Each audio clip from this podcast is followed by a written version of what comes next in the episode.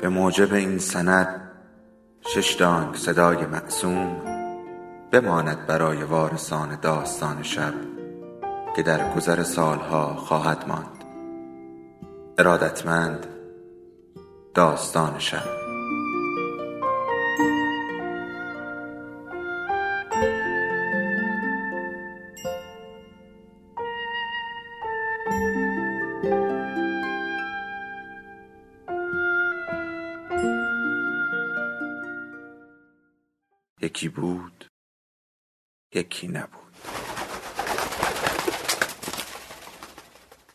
فقط این بلایای طبیعی نیست که تعادل همه چیز را به هم میریزد.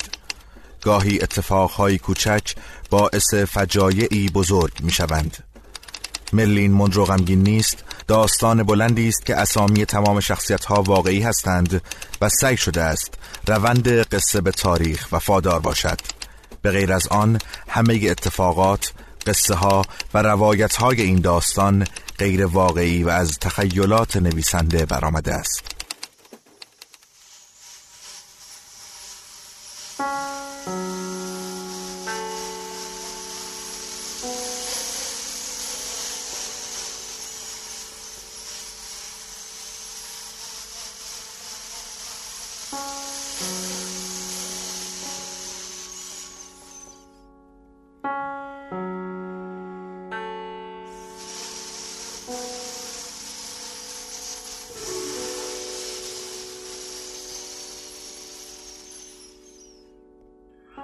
نور چراغ چند بار کم و زیاد می شود و با صدای کوتاهی می سوزد. من کارگاه گلدوزی را روی پایم می گذارم. این روزها آنقدر دلم می‌خواهد خودم باشم که هر کاری می کنم الا کارهای رویایی که می شناختم می کرد. گلدوزی هم از آن کارهاست. نه بلدش هستم نه حتی از انجام دادنش لذت می‌برم. گفته بودم پریسا برایم وسایلش را مهیا کند و حتی وقتی می‌خواست یادم بدهد خواستم خودم یاد بگیرم. نه چون دلم می‌خواست یک کاری را تنهایی و بدون کمک انجام دهم. نه گفتم یادم ندهد چون حتی حوصله یاد گرفتنش را هم نداشتم. من هر روز صبح که از خواب بیدار می‌شوم برای کندن تنم از تخت همه انرژیم را مصرف می کنم دیگر توانی برای خرج کردن در روز ندارم. دیگر توانی برایم نمیماند که بخواهم زندگی کنم. آنطور که بهزاد روی کلمه زندگی تاکید می کند انگار که زندگی یک تجربه ناب است که فرصتش فقط نصیب بعضی آدم ها می شود و من در دسته همان بعضی آدم های خوششانسم بهزاد مسخره هم می کند می گوید حالا وقت لوس کردن خودم برایش نیست. من هیچ وقت خودم را لوس نمی کردم وقتی گریه می کردم فقط بهزاد گریه کردنم را می دید نه آن رویایی که در درونم مثل کسی افتاده بود در آتش و از ته دل جیغهای گوش خراش می کشید وقتی بهانه می گرفتم فقط بد اخلاق بودنم را می دید نه جنونی که در رکهای دل و مغزم می جوشید و نمی گذاشت همان کسی باشم که همیشه بودم. هر روز با هر دقیقه و هر ثانیش برای من دردناک است. نفرت و دردی که در رکهایم دائما در حال گردش است من را کنترل می کند هر بار که با بهزاد دعوا می کنم هر سلول از وجودم پر از تنفری است که نمی‌دانم به کی یا اصلا برای چیست و فقط می خواهم فریاد بکشم تا تمامش کنم. اما تمام نمی شود من فقط فکر می کنم که چرا؟ چرا من آن کسی هستم که در این زندگی گیر کردم چرا بزرگ شده ام تا در بدبختی سر کنم؟ هر شب برایم طولانی و تاریک است. وقتی روی تخت کنار بهزاد که در عمیق ترین خواب است دراز می‌کشم همینطور بیدار میمانم و احساس می‌کنم بیش از آنی میترسم که به خواب بروم. اما در عین حال بیش از حدی درد می‌کشم که هوشیار بمانم. هر روز صبح از خواب بیدار می‌شوم و همه افکار تاریک جهان به سراغم میآیند و یادم میآورند یک روز وحشتناک دیگر را شروع کردم. افسردگی مثل یک تونل تاریک و بلند است که من را از جهان بالای ابرها به پایین پرت کرده است. جهان پایین تر از ابرها جایی است که تنها توسط افرادی دیده می شود که بالهای خود را شکستند و زیر ابرها گیر افتادند. زمین تاریک و مرتوب و سرد است. هوایی که اینجا که من هستم دهانم را می دوزد مثل اینکه واقعا قادر به باز کردن لبهایم از هم نباشم. همین است که به سختی حرف می‌زنم. نمی‌توانم برای کسی توضیح بدهم. من ته سیاه چالی گیر افتادم. نمی‌توانم حرف بزنم و برای کسی بگویم چقدر هیچ چیز این دنیا شبیه دنیای بالای ابرها نیست. آدمها در چشم من پرنده هایی هستند که در بالای ابرها زندگی می کنند دنیای بالای ابرها همیشه هم بهشت نیست. اتفاقا روزهای جهنمی هم کم ندارد. اما آن بالا هیچ کس تنها نیست تنهایی سرمایی است که استخوانهای من را پوک می کند و هر صبح که از خواب بیدار می شوم حرکت دادنشان را برایم غیر ممکن می کند بهزاد که هنوز آن سوی ابرها زندگی می کند مثل نوار کاست ضبط شده که فرقی نمی کند وسط عروسی روشنش کنی یا ازا یک چیز می خاند. هرچه می شود می گوید چته باز؟ دولتت سقوط کرده تاج و تخت تو ازت گرفتن. تموم شد اون دوران اولیا حضرت. این روزا فرق داره.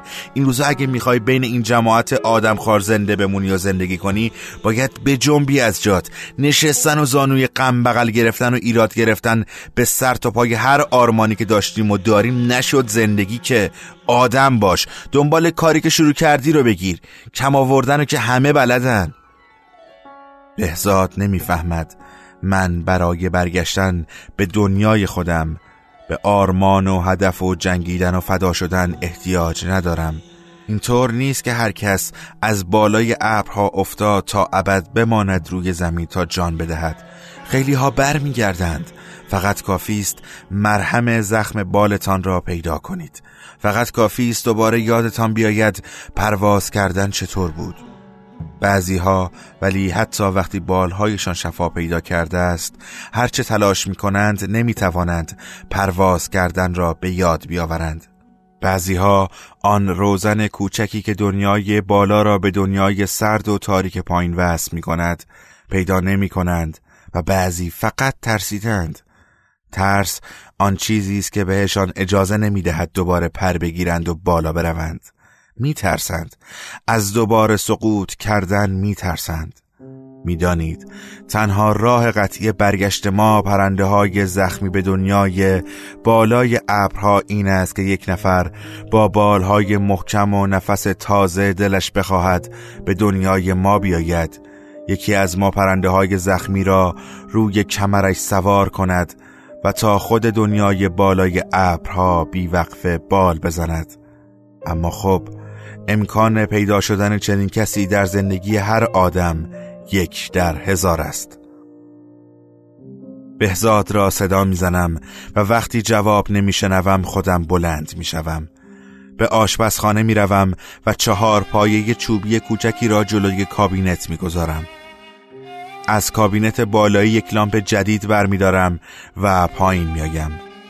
بهزاد با موهای آشفته خودکاری بین لبها و پیراهنی که دگمه هایش باز است و سینهش را که از هیجان بالا و پایین می رود نشان می دهد در چارچوب در آشپزخانه پیدا می شود همانطور که حواسش به کاغذهای توی دستش است می‌پرسد چی شده؟ چی میگی؟ هنوز زبان در دهان نچرخاندم که برمیگردد به طرف نهارخوری. لامپ را از جعبه بیرون می‌کشم.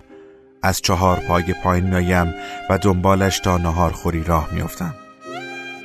چته مجنون شدی؟ بهزاد خودش را می‌زند به کری. حواسش را می‌دهد به کاغذها و نقشه ها و عکس هایی که چسبانده به شیشه های بوفه کنار میز ناهارخوری همانطوری که چشمش به آنهاست انگشتانش لابلای کاغذهای پخش شده روی میز چیزی را میجورند که می‌رسند به لبه زیر سیگاری بلوری که یادگاری سفر شیراز با یونس است. سیگار نیم سوختش را بر می دارد و پک عمیقی به سیگار می‌زند. خاکستری سیگار را میتکاند روی زمین و دوباره پک می‌زند. هوی اینجا خونه است طویله که نیست هر جور که دلت می‌خواد رفتار کنی. با بی لحنی که از اون میشناختم جواب می‌دهد. آره باش. می‌خواهد مند را جوشی کند. لجم را در بیاورد و وقتی که به گریم انداخت دستم بیاندازد که شده ام بچه دو ساله یا بپرسد قرصهایت را خوردی؟ همانطوری که لامپ را توی دستم میچرخانم می‌گویم آره خب بایدم روانی بشی. منم قرار می‌شد رفیق چندین و چند سالم رو اینجوری مفت بفروشم روانی می‌شدم. عجیب واسه من اینه که اون مغز تو خالی کردن جاش سیمان پر کردن. دلم که از اون روزی که من یکی تو زندگیت بودم نداشتم. درد چیه حالا؟ بهزاد صندلی بالای میز را عقب می‌کشد مینشیند. سر سیگارش را در زیر سیگاری فشار می‌دهد تا خاموش بشود. پای راستش را میاندازد روی پای چپ و دستهایش را روی سینه قفل می‌کند. چی میگی تو؟ لامپ را در هوا تکان می‌دهم. میگم آدم با معرفت همه چیز دون. یونس رفیقته. تو این خونه رفته و اومده. اگه تو چشم و گوشت رو با چرندیات بالا سریات پر کردی اونا نکردن. اون دوتا هنوز می‌خوان زندگی کنن. می‌فهمی اینو مثل تو بالا و پایینشون رو نذاشتن در اختیار حزب و کوفت و زهرمار. بهزاد میخندد. یونس؟ معلومه هنوز طرفتو نشناختی. طرف من توی که خوب شناختمت. اون جوون عاشق پیشه دانشکده خوب گرگی بود تو لباس بره. بهزاد لابلای کاغذهایش دنبال چیزی میگردد. مثل دیوانه ها کاغذها را بالا و پایین می کند نه خانوم اتفاقا این بار طرفت من نیستم. طرفت همون مرتیکه است. آره من واسه این روز لحظه شماری کردم. من واسه له کردن یونس زیر پام هزار بار زیر پای کس و ناکس له شدم. حالا حتی اگه بنا باشه تو رو هم از سر راه کشتن یونس بردارم بر میدارم یکی از کاغذها را از بین کاغذها بیرون می‌کشد. چنگ زده است به بالای کاغذ و چشمهایش پر از حرس و تنفر است. من این چشمها را خوب می شناسم حالا هرچه گند رابطه من در آمده باشد یک زمانی خوب هم دیگر را میفهمیدیم. پستی و بلندی روح هم دستمان بود. مثل کوچه پس کوچه های محله های قدیمی که هر کس آنجا بزرگ شده باشد همه راه در روها و بنباست هایش را از بر است. ما دوتا هم دیگر را بلد بودیم. من می‌دانستم کدام کلمه آب روی آتش دل بهزاد است. بهزاد می‌دانست وقتی همه چیز گره می‌خورد از کدام در وارد روحم شود که صاف برساند به مقصدش. من می‌دانستم کدام یکی از کوچه های دلش جایی بهتری است برای شب زندهداری و تا صبح نشستن و آواز خواندن. بهزاد بلد بود کدام خیابان وجود من برای قدم زدنهای طولانی و سیگار پشت سیگار سکوت کردن است من می‌دانستم چشمهای بهزاد وقت شادی ریز می شود وقت غم گوشه پلک هایش می افتد و وقت خشم موگرک های باری که روی سفیدی چشمش سرخ می شوند و انگار می خواهند پاره شوند حالا یکی از آن وقت هاست مردمک چشمهایش گشاد شده است و سفیدی چشمش یک پارچه قرمز خوب چشماتو باز کن فکر می‌کنی شب اون دیدار کذایی کی همه رو به فنا داد؟ ها کی؟ رادیو ایران در روز پنج شنبه 21 تیر ماه 1359 گزارشی مبنی بر افشا شدن طرح کودتای نوژه که هدف آن به دست گرفتن پایگاه های نظامی کشور و حمله به مراکز استراتژیک و خانه آیت الله خمینی را داشت اشاره کرد. گزارشگر در خبر خود اشاره کرد این طرح پس از کودتای تبس سومین نقشه کودتایی است که توسط دولت بنی صدر در چند ماه گذشته خونسا شده است. در تیر ماه سال 58 که همه احزاب در ایران آزادانه فعالیت می کردند کودتایی طراحی شد که برای پیروزی آن کشتار وسیعی را تدارک دیده بودند و یک سر آن به عراق و ترکیه و سر دیگرش به بختیار و پاریس وصل بود. محمد مهدی پرتوی با نام مستعار خسرو رئیس تشکیلات مخفی حزب توده در ایران بود. اولین اخبار را او در جلسه سران حزب و در جمع گزارشهایش مبنی بر این داد که یکی از افسرهای بازنشسته نیروی دریایی از قول همسرش که به محولی از سلطنت طلبها وضع شده خبر رسانده که آنها ظاهرا در تدارک یارگیری و سازماندهی گروهی هستند. نورالدین کیانوری دبیر اول کمیته حزب توده در سالهای پس از انقلاب بیشتر از بقیه اعضا به این خبر توجه نشان داد.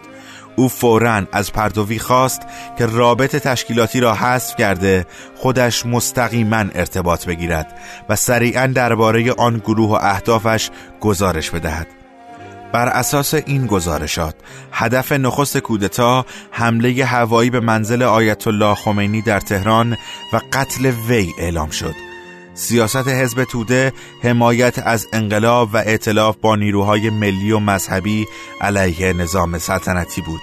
حزب دشمن حکومت تازه تأسیس جمهوری اسلامی با آمریکا را وجه مشترکی میان آرمانهای حزب و انقلاب می‌دانست.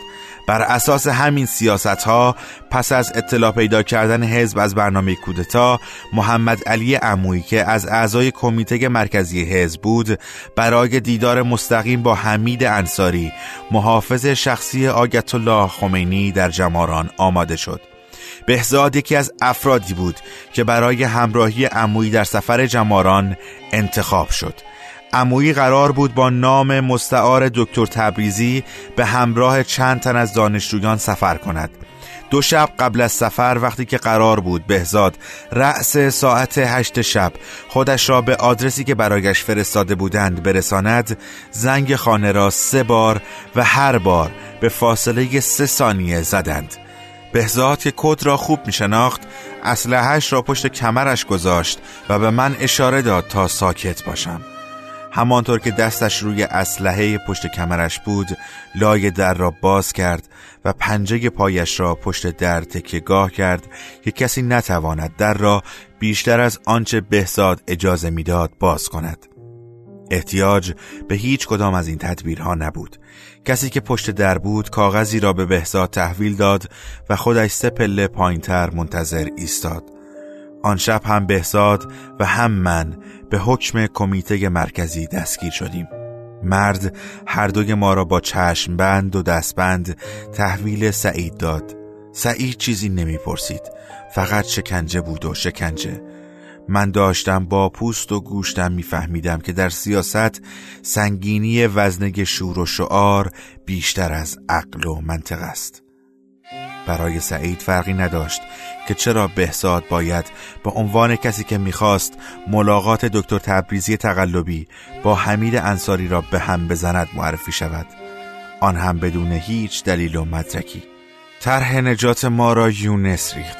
من هیچ وقت نفهمیدم چطور و از چه طریقی خودش را رساند به بالاسری ها و ثابت کرد بهزاد نقشه خیانت نداشته است. تنها چیزی که ما بعد از آزادی شنیدیم این بود که برنامه دیدار عمویی و انصاری به تاریخ دیگری مکول شد و به جایش کیانوری شخصا با آیت الله خسروشاهی که نماینده رهبری در وزارت ارشاد بود دیدار کرد تا اطلاعات مهمی درباره کودتای نوژه به شخص آیت الله خمینی برساند. بعد از آن ماجرا بهزاد دیگر آن آدم قبلی نشد. نه برای خودش نه برای بقیه اعضا. چیزی در بهزاد شکست که به گمانم تنها کسی که شکستنش را ندید من بودم. مزخرف نگو بهزاد یونس نجاتمون داد.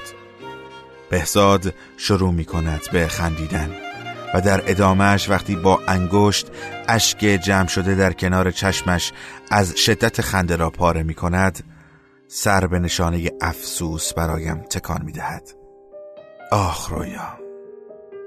آخ رویا. رویای احمق من. کلافه از جایش بلند می شود و باز خیره می شود به کاغذها. دستی می کشد به ریش های تازه در آمده روی صورتش. دست دیگرش را می گیرد به کمرش.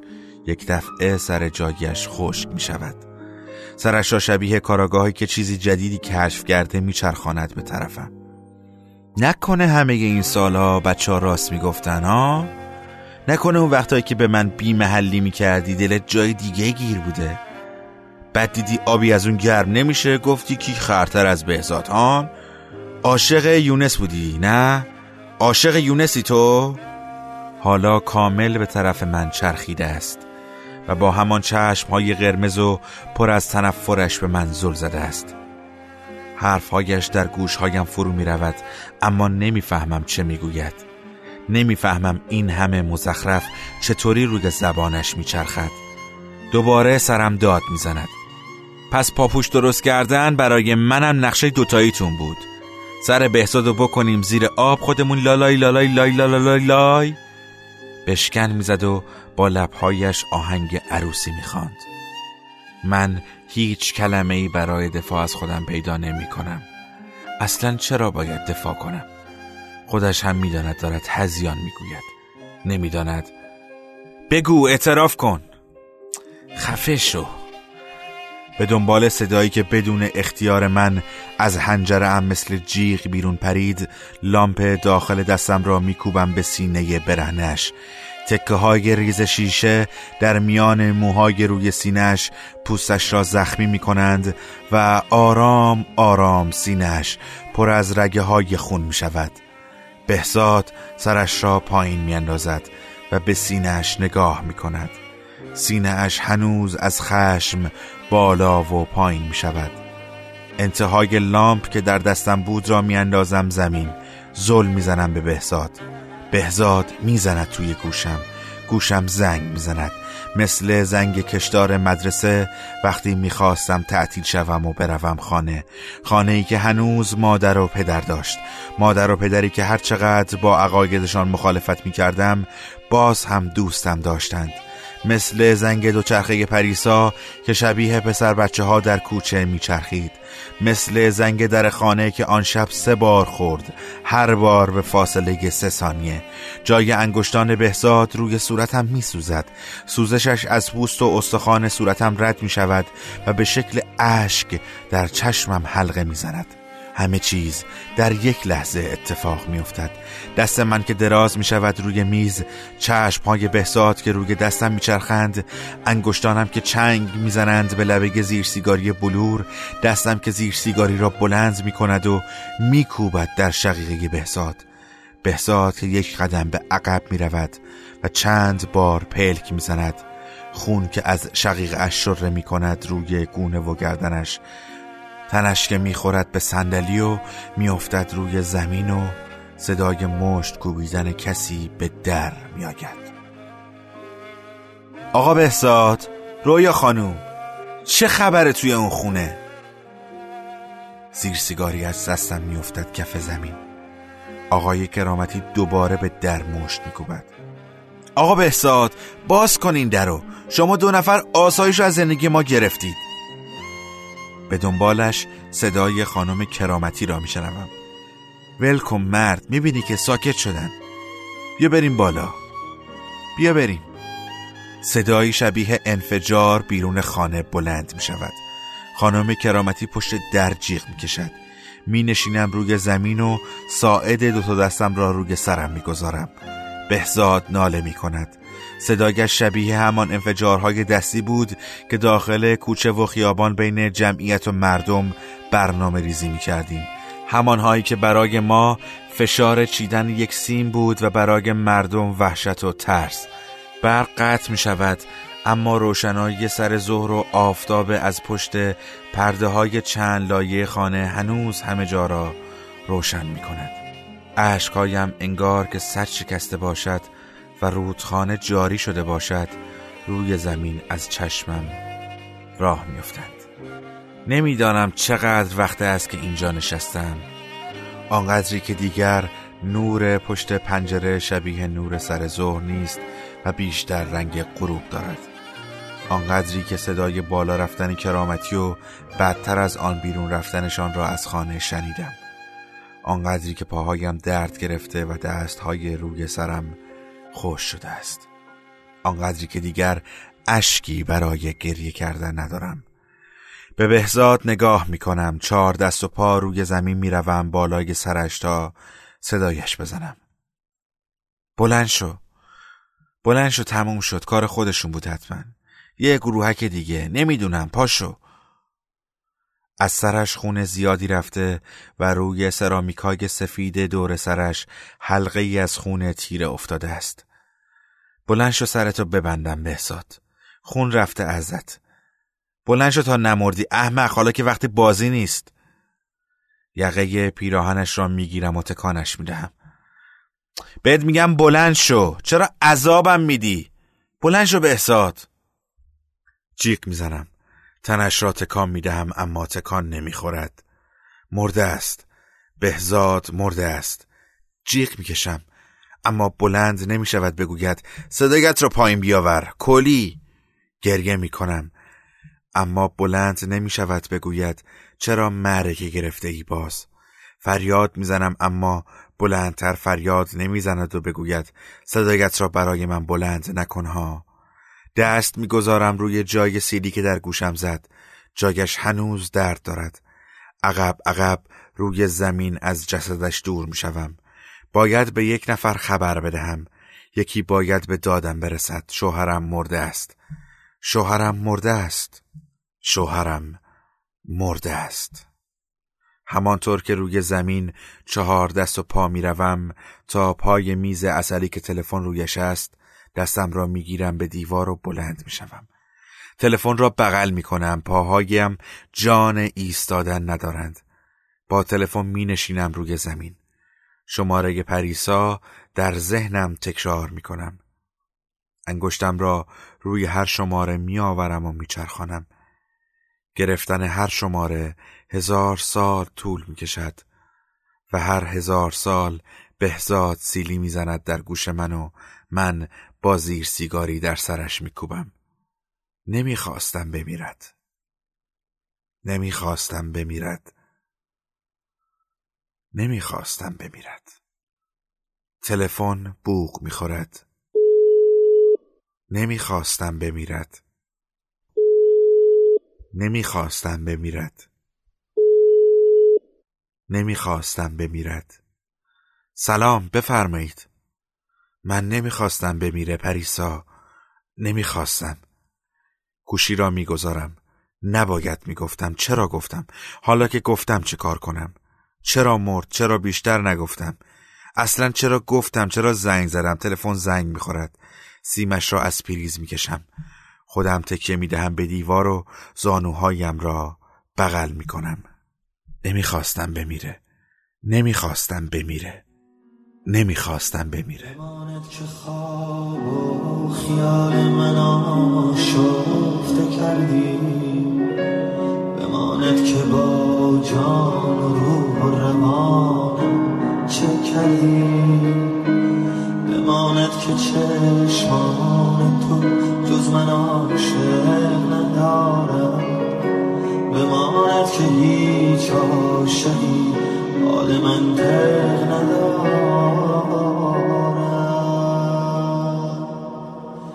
بماند که می‌شد کنارم بمانی نماندی بماند که کار دلم را به حسرت کشاندی یک نفر به در میکوبد. صدای نگران پریسا پشت در بلند می شود رویا رویا خونه ای بهزاد بهزاد تو در و واکن حداقل. تنم بی اختیار از من بلند می شود به طرف در می رود. در را به روی پریسا باز می کند و خودش را در آغوشش می اندازد. پریسا تنم را به داخل خانه حل می دهد. چته رویا چی شده؟ جون به سرم! جواب سوالش را روی زمین با خونی که از سرش رفته می بیند. حرف در دهانش می ماسد. من را رها می کند و خودش را روی زمین کنار بهزاد می اندازد. بهزاد بهزاد چی شدی بهزاد؟ صدایی که از دهانم بیرون می آید را نمی شناسم. مثل انگشت هایم وقتی زیر سیگاری را گرفتم. مثل دست هایم وقتی زدمش توی سر بهزاد. تو چه غلطی کردی رویا؟ همان صدا و با همان لحن آرام از دهانم خارج می شود مرده. پریسا اما صدایش ترسیده است. می لرزد نفسهایش بریده بریده و کوتاه است. تو کشتیش؟ مرده. پریسا می نشیند روی زمین و سرش را با دو دست می گیرد وای! ای وای. وای. چند ثانیه ای در همان حالت می نشیند و بعد یک دفعه از جا می پرد تلفن را از روی زمین بر می دارد گوشی را می گذارد روی گوشش و همانطور که شماره را می گیرد می گوید باید زنگ بزنم به یونس. باید زنگ بزنم به یونس. چند ثانیه طول می کشد تا بفهمد تلفن قطع است. چند بار انگشتش را روی شماره گیرها می چرخاند چرا قطع این؟ چرا قطع این؟ پریسا ترسیده است. خیلی هم ترسیده است. همیشه وقتی میترسد همه چیز را دو بار تکرار می کند ولی من دیگر هیچ چیز را حس نمی کنم مثل اینکه به همه اعصاب بدنم دانه به دانه داروی بیهسی تزریق کرده باشند. همه چیز برای من غریب است. این خانه آن جسد پای میز نهارخوری تلفنی که سیمش را کشیدم زیر سیگاری یادگاری یونس خودم تنم دستهایم و صدایی که از توی هنجرم حرفهایی می‌زند که به اختیار من نیست. کمکم کن خاکش کنم. پریسا چند ثانیه‌ای به من خیره می شود گوشی تلفن را روی زمین می اندازد پشت گوشی جدا می شود و روی سرامیک سه بار ضربه می زند پریسا با همان صدای لرزانش می پرسد کجا؟ صدای داخل هنجرم دوباره سر از خود جواب می دهد باغچه. پریسا همانطور ایستاده است وسط سالن و با چشم هایی که می‌خواهند از حدقه بیرون بزنند نگاهم می کند یک نفر درون من نشسته و من را کنترل می کند مثل این همه سال که تحت کنترل بودم و زندگی و حرکاتم دست خودم نبود. یک نفر در مغزم می‌گوید برو به اتاق و من می‌روم. می‌گوید رو تختی را از روی تخت بردار و من رو تختی را در بغلم می‌گیرم و از اتاق بیرون می‌روم. رو تختی را روی زمین کنار جسد بهزاد پهن می‌کنم. بدنش را که سنگین شده است روی رو تختی میچرخانم. انگار آن کسی که در مغز من حرف می‌زند حالا در سر پریسا هم رفته است پریسا کنارم روی زمین می نشیند و رو تختی را دور تن بهزاد می پیچاند با چی زمین رو بکنیم؟ صدای داخل سرم می گوید انباری سراغ جعبه کلیت ها می روم. از بین کلیت ها کلید انباری که با حلقه سبز مشخص است را بر می دارم. پنجره رو به ایوان را باز می کنم انتهای ایوان انباری است. قفلش برای من محکم است. هرچه می چرخانم باز نمی شود پریسا کلید را از دستم می گیرد و بازش می کند بیل را از کنار انباری تقریبا خالی بر می دارد و به دست من می دهد در باغچه خالی خانه قبری برای بهزاد می کنم صدای رعد و برق بلند می شود با پریسا بر می گردیم داخل خانه و دو طرف رو تختی را می گیریم وقتی تنش را داخل قبر می‌گذاریم تازه می‌فهمم چه شده است. روی زمین کف حیات می نشینم پریسا بیل را فرو می کند میان خاک هایی که گل شده و روی تن بهزاد می ریزد نگاه می کنم به رو تختی دور تن بهزاد که زیر باران خیس می شود بعد از ماجرای دستگیریمان وقتی این خانه را برایمان تعیین کردند من دوست نداشتم. دلم می‌خواست در همان خانه‌ای بمانم که خودم خریده بودم. خانه‌ای که برای من شروع زندگی جدیدم در این دنیا بود. روز اسباب کشی بهزاد که می‌خواست دلم را به چیزی خوش کند دستم را گرفت و پای همین باغچه آورد. ببین رویا این طرف ریحون میکاریم اینجا گل بهار که شد پامچال میکاریم پاییزا بنفشه. این کارا دل خوش می‌خواد بهزاد جان. بدخلقی نکن عزیزم. به جاش تمرکز تو بذار روی اینکه چیکار کنیم تا زندگیمون بهتر شه. اون وقت دلت خوش میشه. گل و هم میکاری. همیشه دنبال همین بود. زندگی بهتر. اما راهش را بلد نبود. شاید هم زندگی بهتر هم برای از ما بهتران بود و راهی برای رسیدن به آن نبود که بهزاد بخواهد بلد باشد یا نه. دیگر فرقی نمی کرد در این لحظه که من نشسته بودم پای باغچه و پریسا با بیلی که بهزاد همان روز اسباب کشی خریده بود تا من باورم بشود که در این خانه می شود خوب زندگی کردن را تجربه کرد دارد در قبر کوچک بهزاد گل می ریزد خوب می داند که روزگارم اگر به خیال خودم تا اینجا سیاه بوده است از این لحظه جهنم شده است. وقتی پریسا تمام خاک را ریخت روی سر و صورت و تن بهزاد خاک باغچه یک دست شد دوتایی بر بالای قبر ایستادیم. باران خودش را محکم به خاک میکوبید.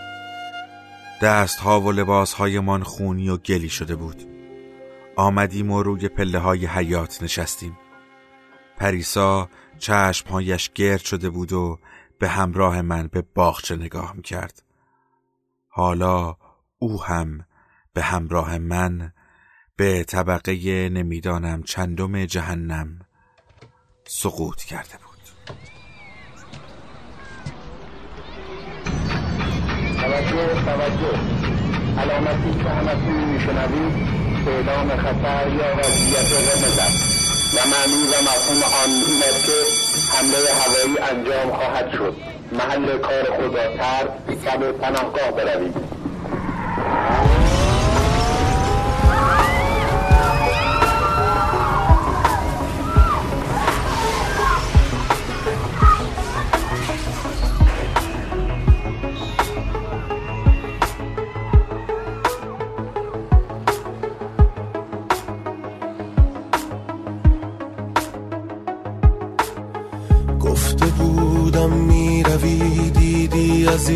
عزیزم آخرش. سهم ما از عشق هم شد قسمت زجرآورش. زندگی با خاطراتت اتفاقی ساده نیست. رفتنت یعنی مصیبت زج یعنی باورش. حال من بعد از تو مثل دانش آموزیست که خسته از تکلیف شب خوابیده روی دفترش. مرگ انسان گاهی اوقات از نبود نبز نیست. مرگ یعنی حال من.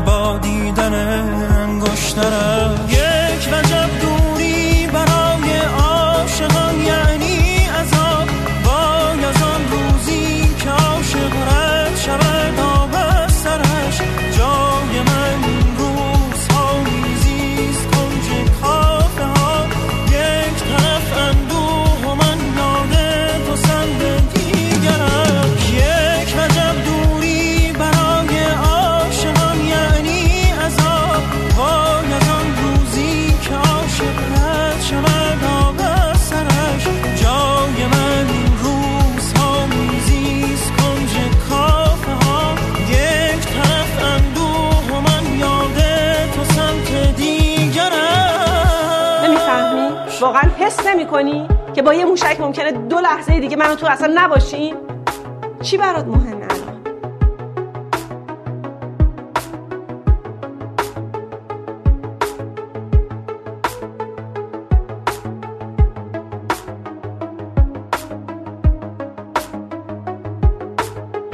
عشق هر جا می‌رسد آتش به دل ها می‌زند.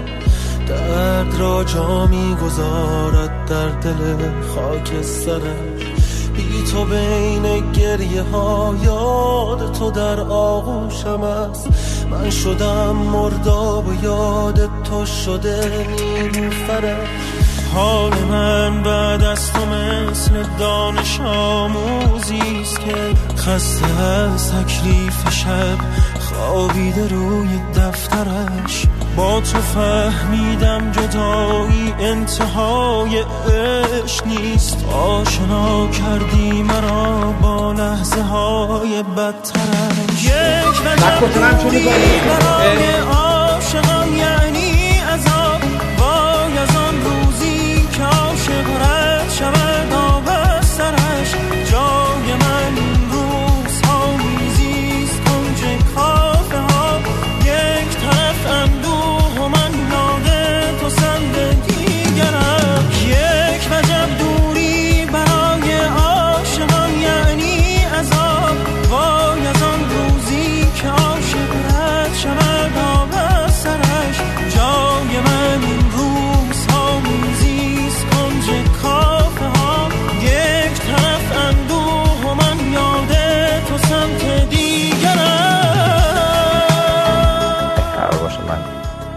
یه دقیقه دیگه زنده باشم.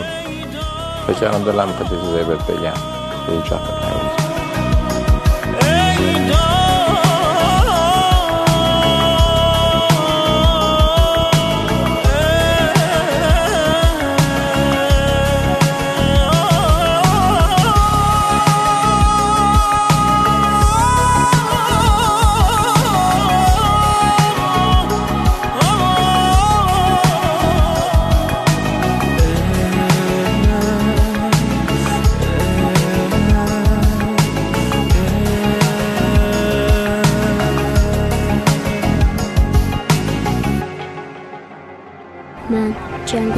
Minnesota.